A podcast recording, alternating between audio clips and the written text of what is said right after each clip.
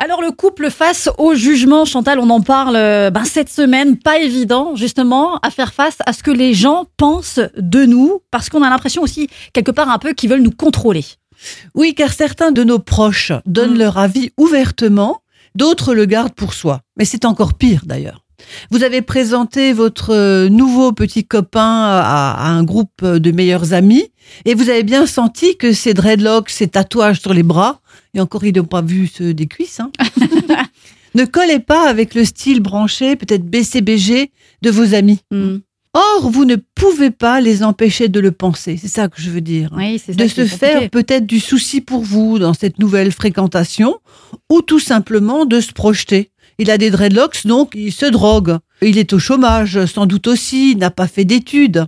Il se moque de vous, il se tape l'incruste dans votre groupe. Bref, c'est un délinquant. Quoi. Après, il y a véritablement euh, un surenchérissement des, des jugements. Après, il y a aussi les, les clichés qui nous emmènent vers les les, vers les jugements. hein. Absolument. Alors l'avis des autres, c'est leur affaire, mais vous, vous devez cultiver votre propre estime de vous et renforcer votre sécurité intérieure. hein. Mm. Donc ça veut dire que plus notre base est solide, plus nous nous connaissons et plus nous sommes armés pour affronter la vie, d'ailleurs souvent critique d'autrui. hein. Ça me rappelle tiens, une citation de Charlie Chaplin qui disait Concentrez-vous davantage sur votre conscience car elle vous parle de vous-même que sur le jugement des autres qui ne vous parlent que de ce qu'ils pensent de vous. Et c'est vrai, je trouve que c'est très intéressant. Mais oui, mais d'où elle nous vient justement cette peur du Et jugement voilà. des autres? Eh oui. C'est ça, c'est une autre question. On, on va en parler demain. Ah ok. Eh bien, à demain.